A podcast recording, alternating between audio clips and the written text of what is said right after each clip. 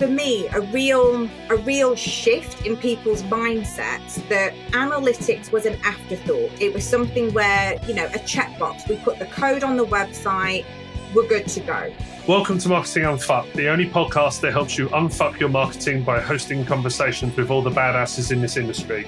We're your hosts, Siobhan and Russell, and today we're joined by Jill Quick, where we discuss the future of marketing analytics, Google Analytics 4, and much more. Let's do this. So, Jill, how do we unfuck marketing? I've never been asked that question before. It's so refreshing. I guess from my background being very much in the measurement side of things, I've got a lovely phrase that I use when I get to see people's data and how they've been visualizing their data, which is confabulations of data, the lies you tell honestly, because there's a lot that goes on in digital marketing or marketing or however you want, want to phrase it. And I find it really fascinating that people will take a report and not really understand how that data was collected or processed or how it got there, but they use that as gospel. And then you realize that there's issues and problems because of the way it was collected and configured. But they took those reports as the, the God's honest source truth. And one way to kind of unravel that or unfuck it, as you have it in the question, is to try and validate that collection strategy and get things on a cleaner, more honest point of view. Because I don't think people do this intentionally. I don't meet people that go, we've deliberately changed the report. Or maybe you've met people, Russell probably be like, no, people can do that too. But I think most of the time people take reports and, and don't realize that they're presenting a lie because you don't know what you don't know. So that's been a lot of the work I've done over the last decade to untangle that a little bit. So let's deep dive into that a little bit because that's very grandiose statement of I've untangled that. That is, and we we recently spoke to to Rick Dronkers, and one of the things we spoke about on that podcast was about process, which is basically the bit that you're talking about, but we couldn't get into too much information because we ran out of time. So, go. What's what do you mean by the untangling, and and what is that? Whenever I do a project where I will do an audit or a measurement plan, specifically it's been around Google Analytics and GA4 most recently. It's kept me the most busy. I start off with a situation analysis. So that gets into the very boring but very needy viewpoint of getting I've got an Excel document and I go through all the account property and view settings. I go through all of the event data and I start asking questions to the client. So I'll ask things like, what do you use the data for? Do you have any questions that you feel like you can't answer or you don't think you've got the data to support it? Because if you say to the client, hey, what's wrong with your analytics? They'll go, I know. They, they just know it doesn't feel right or somebody had a question for it. If you ask people, why are they using the data and what do they want to get out of it? What's the questions that they're trying to answer? I can then find out if those questions have been answered honestly, if, or if there have been a bit of a confabulation with the way it's being processed, or has there been a blind spot in their tracking because they don't know what they don't know. So an example could be for some people, it's really basic because you've got to remember that there's no, there's no formal training in analytics. You start a job, you get a login, you go in. So I've got one client that's like, do you know what? We really want to know who downloads these PDFs. Does anybody click on the donate button? And you might look at it and go, well, that's, that's a piece of piss. That's dead easy. But for these, these users, they're going, we're just looking at page views and the stuff that comes out of the box in GA we don't know anything else. So knowing that the board were worried about content consumption and how many people were going off to their, their main objective, I could then look at the way that things had been tracked in that situation analysis and either tell them sometimes joyfully, oh, you have that information. You just didn't know it was there because somebody did it, but you don't know it's an event and where it lives. Or maybe that they had a goal, but it wasn't set up correctly or whatever. And then you get other questions from people where they say, I want to get revenue by all of the different countries and we want to take away the refund data. And you then into like, okay, we're going to need to do some plumbing and stitching. And then it's a bit, bit crazy. And I like having these surveys for the team. So I normally do this as a Google form and I'll ask people to answer these questions that are the people using the data or people that are impacted by the data collection. So then it should go to marketing, sales, revenue forecasting agencies, consultants, anybody that is impacted by those dials going up or down. I want to know how confident are they in the data that's being collected? And if they aren't confident, why are they not confident? I want to know their level of knowledge because you don't want to pick on somebody and go, ha ha, you don't know custom dimensions. You're just saying, well, what don't you know? Or what do you feel like you don't know on a scale of one to 10? And then from there, I can collectively get an idea from a company point of view with all those different areas. What is the level of understanding and knowledge? So then I know how to write the report in a way. Because if I go too complicated and everybody's a four, then that report's going to seem like word soup to them. And having an understanding of those questions, as I said, why are they using the data? What questions do they not get, get asked? And then framing from that, that situation analysis the measurement objectives that I can then use for that solution design. So once we've identified how they've been tracking things and what they're doing and their plans for marketing or whatever, and then what those objectives are from the the broader macro objectives, we sell products, we have forms, down to, oh, we need to know about content consumption. Oh, we need to know about the best audience. We need to know this, that, and the other. From there, you can then work out what is the best solution for them. And that's when I'll work on a plan. Now, at the moment, it's been more GA4 focus, but I'm still doing the UA review to go, you know, you've not done your referral exclusions. That's impacted your attribution or you've got some goals, but they're not configured correctly. So thinking about the solution design, I then go through another process where it's another spreadsheet. I love my spreadsheets and I work out based on what they've told me of what's important to them what do they need? Because just because you can track everything till the sun goes down doesn't mean you have to have it. And if they're not going to use the data, then it is completely pointless. And we've, we've had situations in the past where I did some training for a company. They were using 360, spending six figures a year. And most of the people are like, yeah, no, I don't really look at it, look at it when I'm bored, you know, and I'm like, oh my God, you've got all these fancy bells and whistles. But if nobody's using it, or if you don't have the capacity to use it. So that's been the other side of this that you could build it, but the team are like, hey, there's four of us. So we can't cope with all of this. We're on a scaled journey with our marketing plans as well. So that's where I think that's that situation analysis is so critical to validate those. And then Jill, one second. How do you deal with that when people are like that? Like, you know, you're telling me that someone has is paying for 360 and aren't looking at it. Yeah. So, you know, solution design, yes, great, but how are you dealing with that? Because ultimately, what are you telling them? Get rid of 360 and let's learn how to use Google Analytics. It's, I mean, I wouldn't, I would never say get rid of stuff because that's their, that's their plan. But um, I think it it goes down to breaking down. Again, if I'm doing this survey and everybody's replied honestly to it, the ones that are saying, I don't really use it, it's because their confidence in the data is low. And I need to understand why that confidence is low. If they're going to another source of truth that's different to the rest of the company, why is that? Can we get everybody on the same page? Understanding their, their levels of knowledge and understanding and confidence. If that's also low, then they might not be using it because they just don't know how to use it. So in this instance, we had a mixed bag that they didn't know how it worked. They knew it existed, but they didn't trust it. So that's when you go into, well, why don't you trust it? And then looking at the, the engine, so to speak, of universal analytics, we could find that the reason why they didn't trust it is because there was problems with the collection and configuration. There was cardinality problems that could have been fixed by pulling it into BigQuery.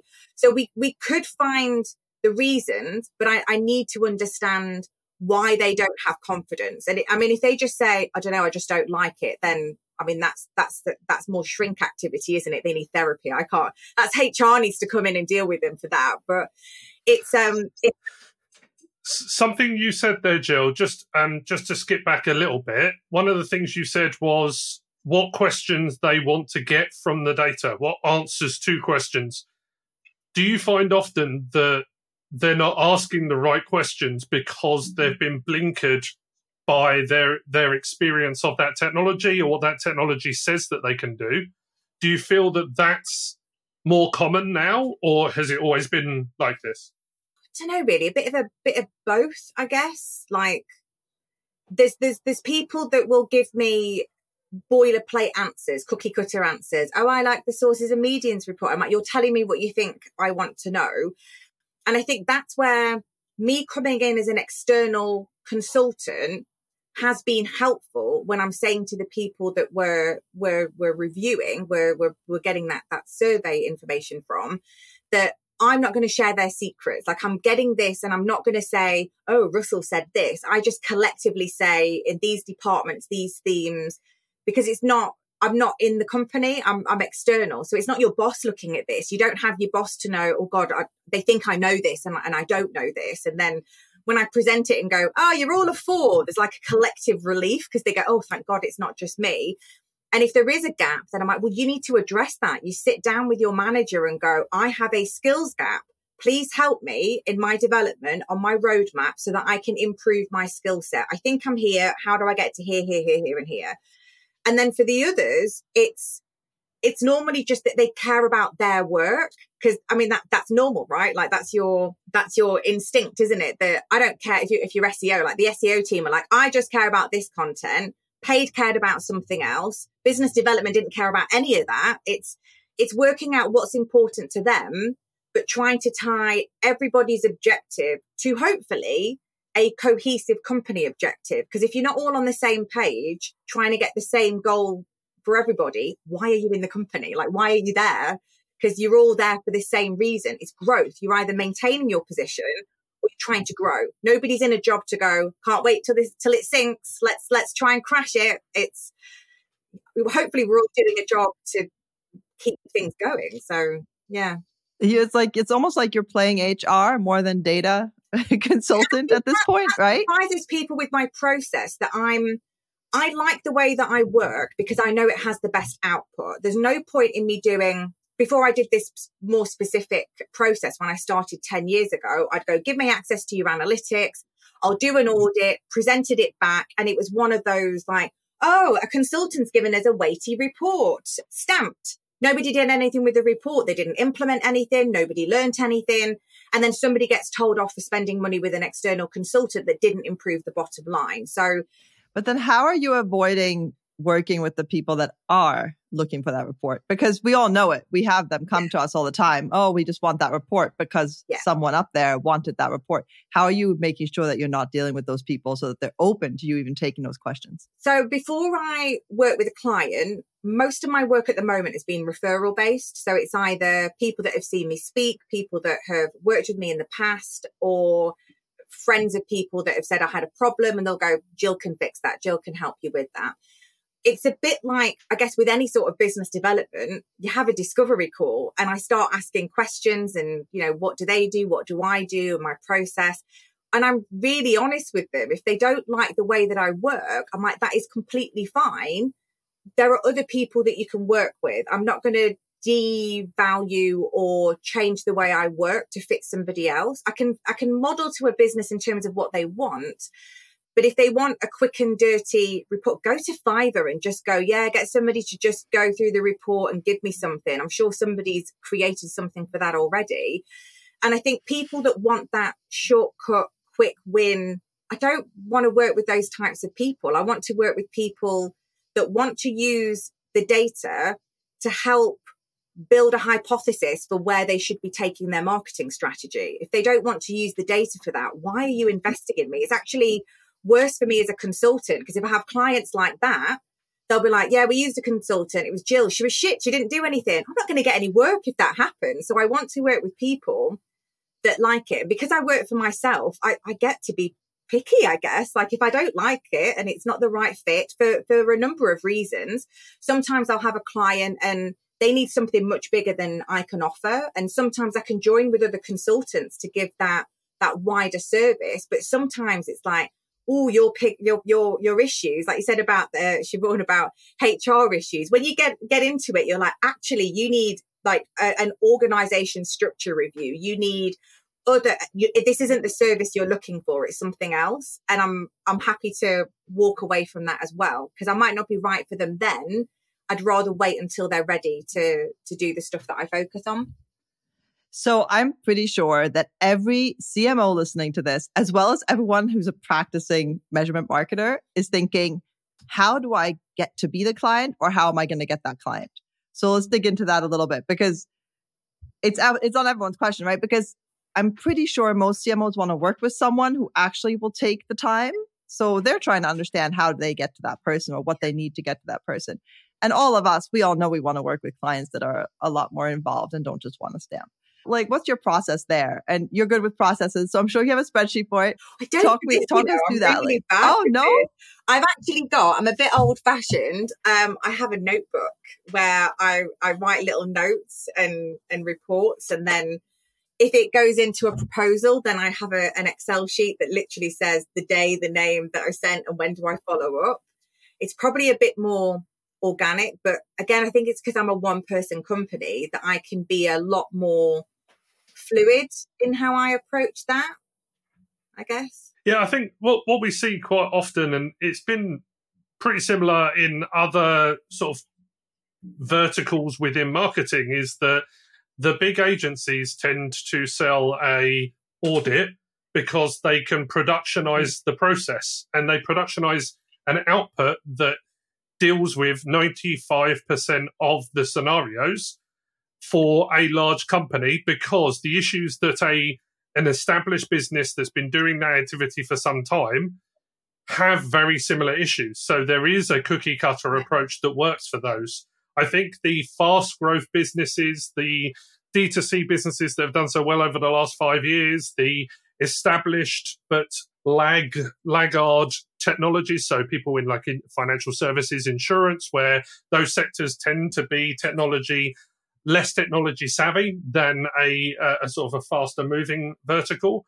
All of those have newer types of challenges, and as they're becoming more like going through digital transformation, buzzword from six years ago, as they go through digital transformation projects, this comes up, and that's where you have to have a more qualitative mm-hmm. approach to both the work you're doing and the challenges they're facing, but then also in those initial discussions where, as you said, like I, for my career, majority of the work I get is through referral, through people that I've worked with. And I think it's the same for you, Siobhan, as well. And I think that when it comes to working with the right type of businesses, it's not modest of you to go, well, I turn down business where other people are struggling to find business to work with. But I think that there is a reality to that okay, if you're not the right partner for us, I can make recommendations to people who follow a different process to me. There are, and, and it's not a, an unvalid process, it's just a different way of working. They do things differently to the way I, I, do it. And what I, I really that, enjoyed about when I started freelancing 10 years ago, so I, I don't think I could go back to working in a job job. I was pleasantly surprised at how how open the the, the, the community is that there is a pocket of people where if you have too much work, you can give overflow to other people. If it's not the right fit, you know other people. And I think especially for me anyway, growing up, there was women weren't always helping women. So it's nice that, that you know, it's like pull up a chair. There's enough work for everybody. There's a, there's a real real wholesome approach, I think, with freelancers that work on their own. Because I think we're, we're, all in it together. We all know the pains of, of, of, working for yourself and running cash flow and paying yourself and dividends and tax and all the, all the rest of it.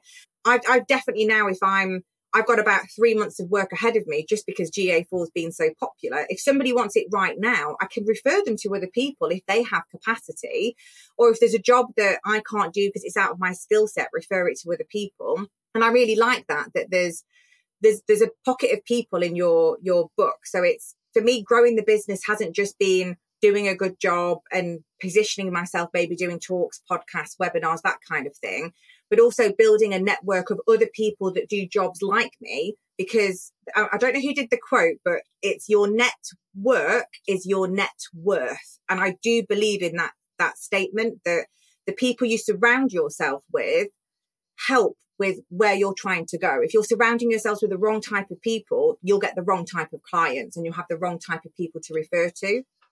I think we were, is it in Slovenia that we were sitting down uh, sort of at the speakers Yeah, table yeah. at a conference maybe six or seven years ago, and I remember you saying to me, "Going, this is the first time that I've travelled abroad to speak at an event, and I've met a bunch Yeah. of these people." And this has been so valuable to you and, and the colouring department to grow. And I think that like is the one thing I like about the sort of unconference format of a number of events that it it incentivized people to get up and share problems as much as the, their solution to Yeah. that problem. But then I think that was one of your earliest sort of speaking gigs as well, wasn't it? Yeah, I started. It wasn't that long ago, actually, although it feels like it. I think um, I've always done done some form of public speaking. So I started doing training for the Institute of Digital Marketing probably about nine, eight years ago. Then General Assembly, then B two B Marketing, ISDI, then doing stuff on my own. So getting in front of like 20, 30 people to teach a workshop or a class was was never an issue doing the the public speaking outside of you know stuff we would do for general assembly as a kind of way to get people in to do our longer courses. I think it was like the SearchLeeds one like 2018 something like that? And then doing a couple of events. And again it's it was reaching out to my network to go i want to do some more public speaking which i'm still terrified of doing. Like i still get really nervous. I'm i'm better than i was back then and then they would do introductions to organizers and and be honest of which ones were the good ones and which ones were the bad ones in terms of what I would want to get out of it.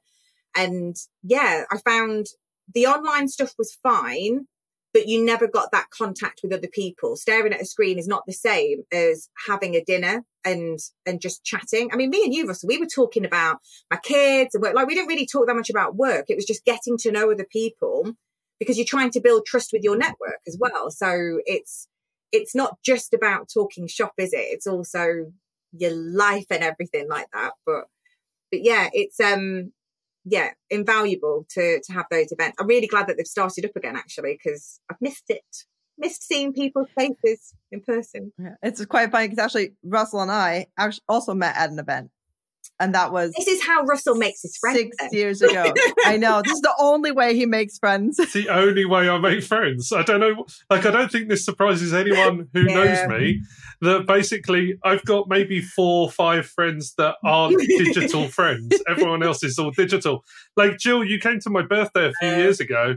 Everyone there was in marketing and works in digital marketing. And when someone brings their Oh, significant my other poor and their I was like- significant other works outside, was like, it's like, oh, what do you do for a everybody's going to living? be in marketing, and he's like, "There's- "Okay." He went, everybody, I went, "Yeah," basically. But nobody will speak about it. exactly. We only speak about it when we need to. yeah, no, I think a network is invaluable because I, for me, it's the same, right? I have my network. I, we pass the work on. The only thing I don't like very much about my network is that it's still mostly men, but I'll find the women eventually. Yeah. but that's that's that's a given, right? Yeah.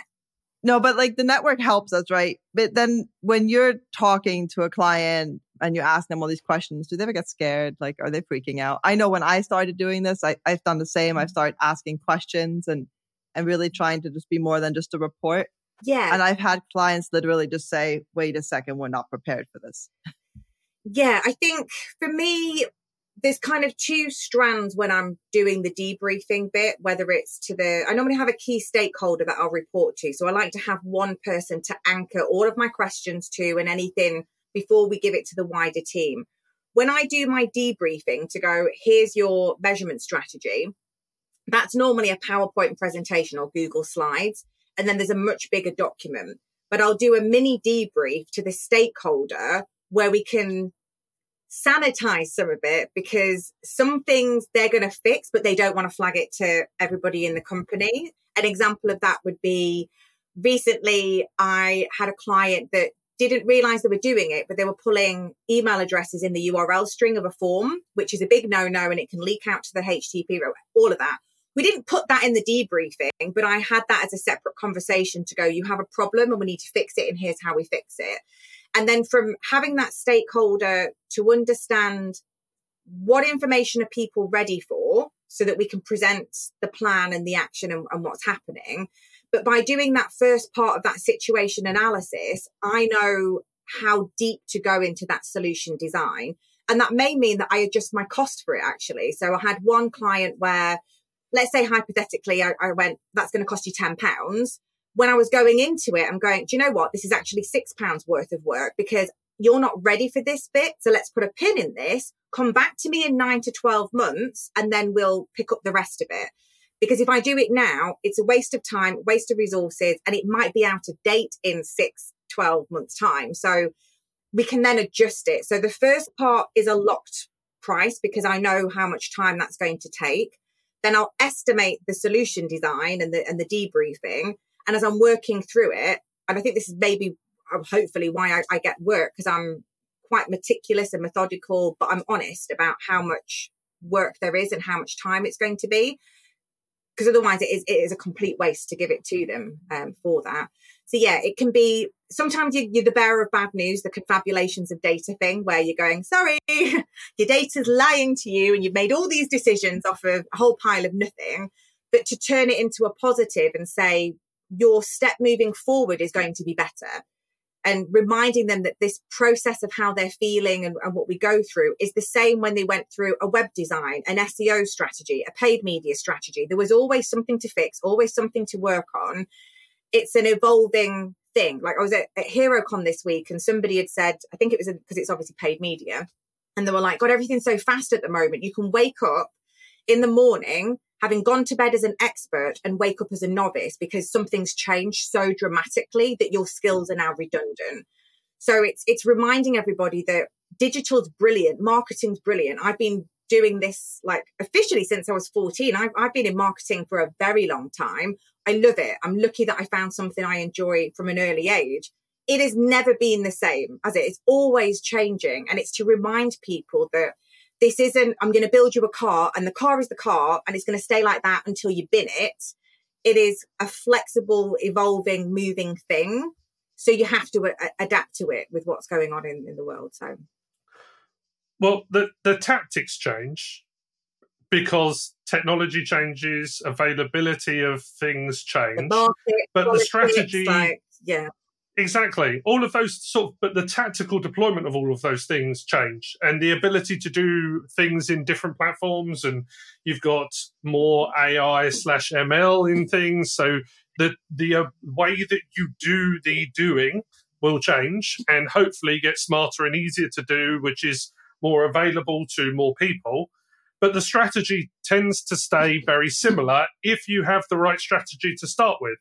So I think that one of the things, and, and because I know you quite well, I know what your answer hmm. to this will be. But can we go down the vehicle analogy you're using at the moment for GA4, but step outside of just sort of Google land and speak about that in the context of actually what this means to a strategic mindset? I haven't asked a good question there, but I know what you want to. I think I know. I think I know what you mean. So I've been using an analogy that if analytics was a mode of transportation, then when Urchin came on the market in 2005, we got a bike.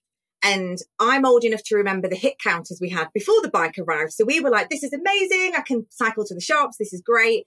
And then they upgraded us with Classic, which was a moped. And again, we were like, sweet Google, thanks. Engine can move around. This is brilliant. And 2011, 2012, they upgraded to the universal analytics. And that in essence is a car. And for people that use cars, uh, universal analytics or other programs that are similar, we are either the driver, the passenger, maybe the engineer. Some people have got better cars than others, but we're quite familiar with that model of a car and how it works and how we get from A to B. Even though Google's saying we're changing to this fourth version, GA4, even though they're saying it's an upgrade, it's like taking away your car and giving you a helicopter because the data model is so completely different. But then it's moving that helicopter idea to what Adobe's had a helicopter for ages and Ringside's an event driven model. So there's, there's kind of been helicopters flying around, but everybody's been on the floor predominantly with a very popular tool being Google Analytics and they've just been driving the car. Whether the car was reading the right dials, the confabulations of data, if there's sawdust in the engine. I meet some people, they don't even know where the car's parked. They're like, who's got the keys? I don't know. Somebody's got access somewhere. It's like, it's a bit of a mess. So I think with this evolution that's happening where we've got a date next year of the 1st of July where Google's basically saying the car's not going to work anymore and we're just going to set it on fire. We're just going to get rid of it. So use the helicopter if you want to continue to use GA4. If you don't want to continue to use GA4, you still have a migration plan to figure out. You still have to move to another provider or have no data. And I've not met anybody yet that's gone, okay, I'm happy with no data. I'm happy to do all of my marketing and not have any dashboard to show me the direction of where we need to be going. So I think, and this is what I was talking to Russell about earlier, there's been for me a real a real shift in people's mindsets that analytics was an afterthought. It was something where, you know, a checkbox, we put the code on the website, we're good to go. This shift of moving to GA4, because it's not apples for apples, it's cars to helicopters, they're having to really think about how they are collecting data and what do they need the data to do and what's useful to them and how are they moving over. They're also thinking for the first time that we are moving into an era where you are paying for your analytics. Now, this is probably a long time coming. I don't know many industries where if it was free, it was only free for a short amount of time. I think the way that we're going with GA4, you've got your free version and your paid version but more people are going to use BigQuery, which is the black box to your helicopter. And that might be a micro payment of five, ten dollars a month. Times that by a couple of million people, Google stakeholders are now happy. And then some people might move over to another uh, provider like Ringside or Fathom or Matomo or whatever. And it has been a bit of a jolt to people when I say, like, what, what platform is, is the right one for you?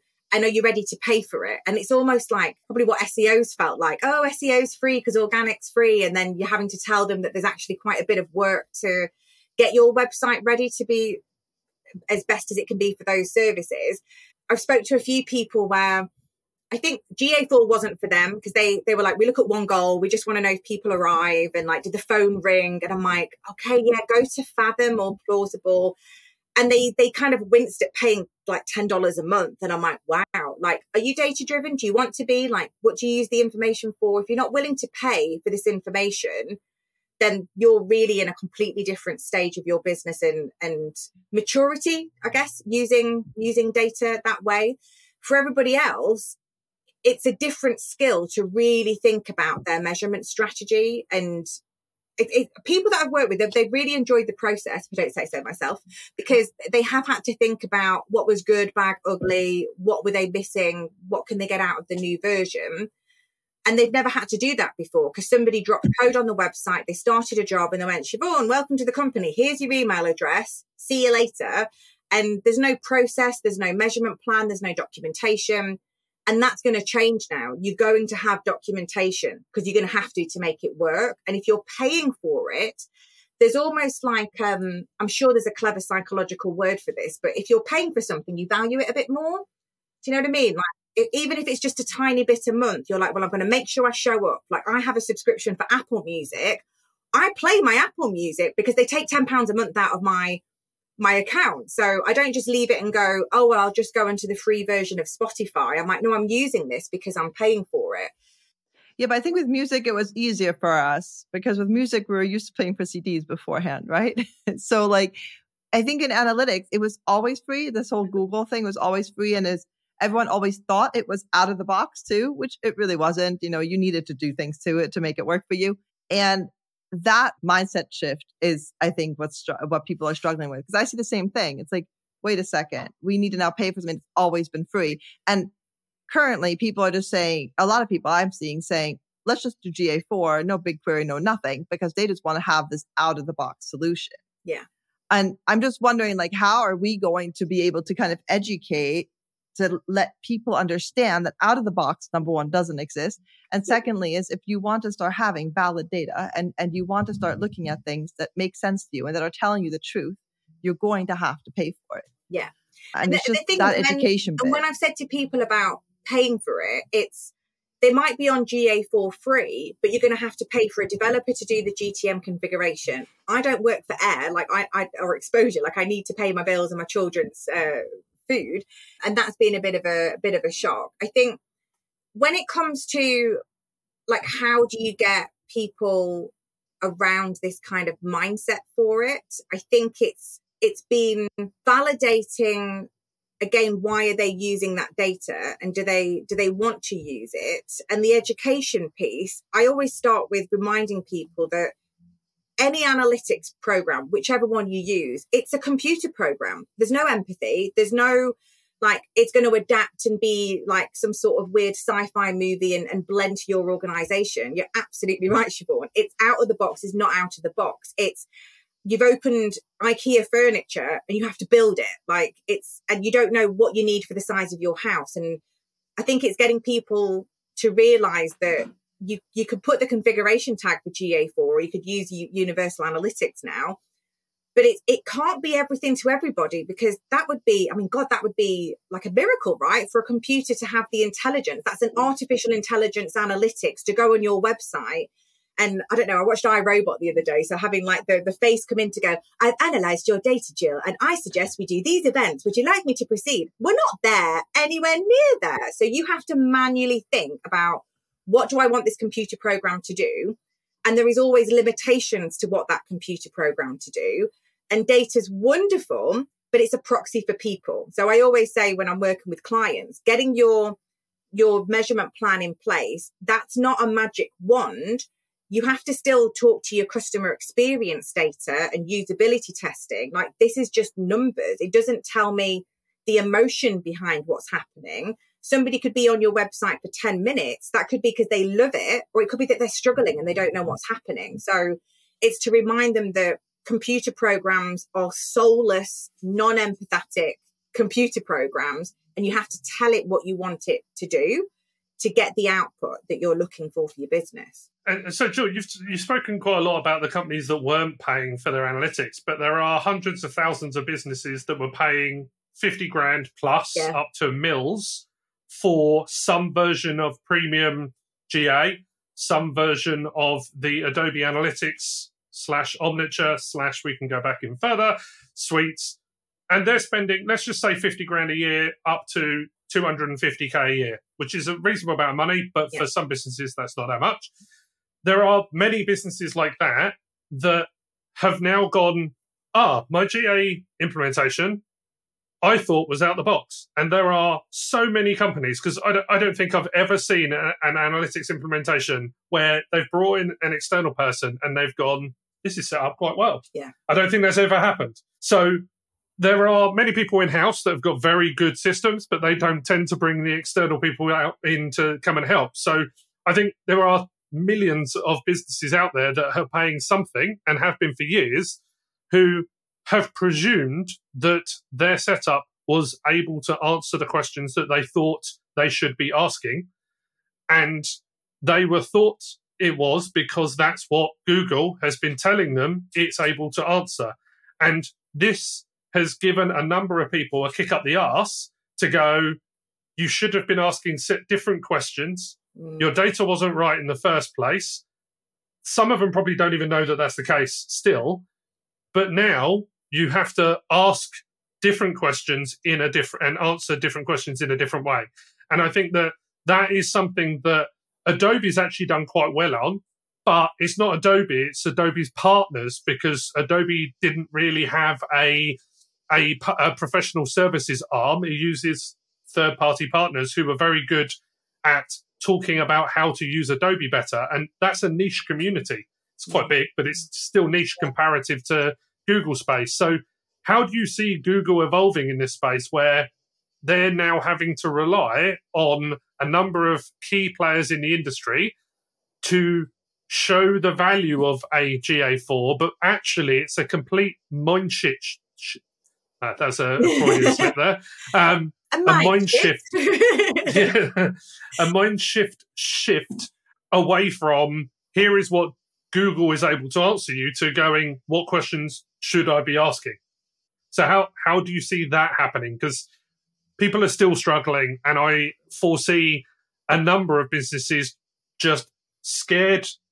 They put on GA4 and then realizing that it's not the right solution to the types of things that they actually need. Yeah.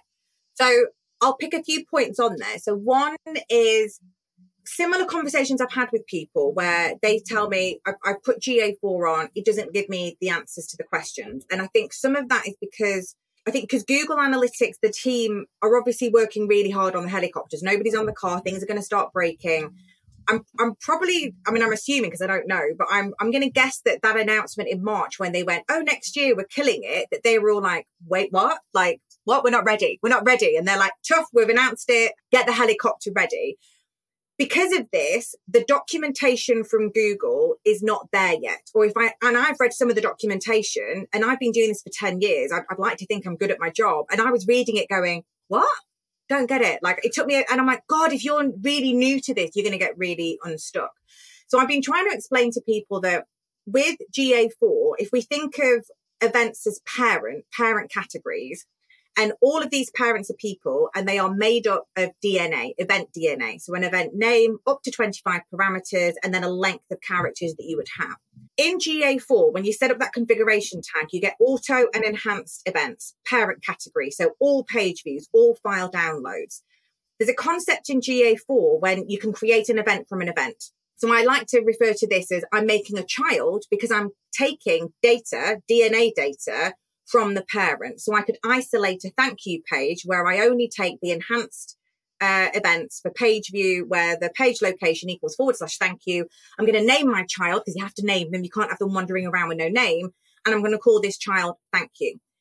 Once you've mapped out those parent categories, because then you've got your recommended and your custom, work out which children you need then things like the funnels work really nicely. Audiences, you can use them for your paid media, but we can also use them for analysis and to create an event, which is like having a test tube baby, because I can not only say, I want these parameters and values, I can do event counts and time. So I can say, I'm going to make a, a baby where I'm taking who buys twice in 14 days, who read five blog posts this month, and then who went on this page and after five minutes they converted. So they're they're more more specific test tube babies that we could create. That normally then unlocks a lot of, oh, right. Oh, so I can do this. I'm like, yeah, but you didn't understand the event side of things. And that's because there's no tool tips. I think that's how you refer it. When you go in and there's like a little helper all Google have done is say you need like that banner that's like you should create a and a, a, put the tag on. You're you're set to go, and you're like your optimism is is laughable. Please give us some proper guidance on what to do. So I'm hoping that in the future there's going to be more. There's going to be more. Like we need we need more education on this. The other bit that you talked about, remind me what we just said. you said about getting people to move over this and the shift, and then it was and it's, it's it's the types of questions that they could answer. So, like getting different data in. Realistically, ninety five percent of what you've just said was possible in GA3 if you knew what you were doing. If not all of it, because you can do not a lot by APIs. No, there are some things we can do that you can APIs. You can do a lot of those things if you can. You can push stuff in via APIs. Yeah, but, but everybody's as clever as you, Russell. Like this is uh, other users. It's not me. I, would pay other people to do this. Out of all the users of, of Google Analytics, I reckon about 10 million will not go over to GA4. And I think that's by design by Google. I think they never expected this to be this popular. I listened to a podcast from Brian Clifton, who was the Google director that brought analytics to market. And he was saying something like, when they launched it in 2005, I'm going to get this number wrong, but it was something like, oh, if we get like 100,000 users, that's going to be really good. And they didn't realize, they didn't expected it to be as popular as it is. And it grew mm-hmm. really, really quickly. I don't think they expected, because we think of Google as not having any physical things. They do, servers, and they cost a lot of money. So I think this row with the EU, which I'm sure if people go back to your podcast with Rick, will will open up some of that.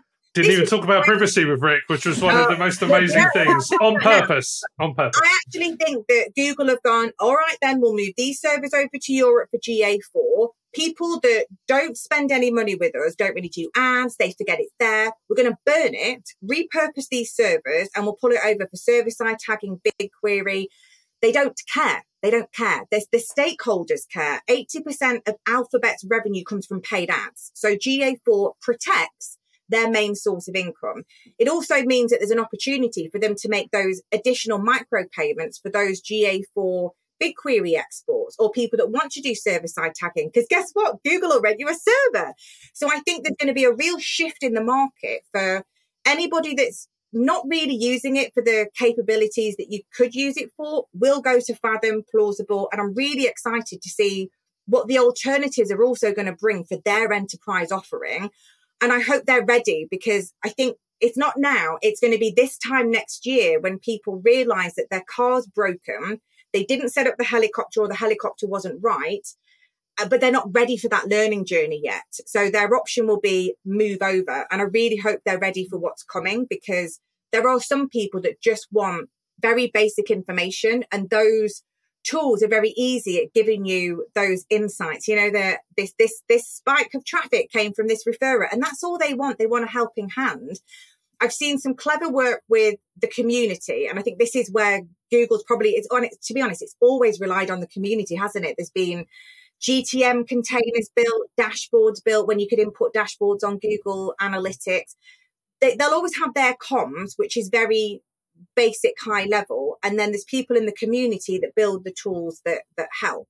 I've seen um, dominic woodman from distilled or former distilled and he's got a tool called piped out and that has basically it sucks all of your data into a big fat data warehouse and he's done it in in a beautiful way where it's got pre pre-built questions and then when you click yes i want that that's the question and then it builds the SQL script for you because not everybody wants to work out the SQL script. They just want to know, oh, which queries came from my search console because you've stuck 200 together or something like that.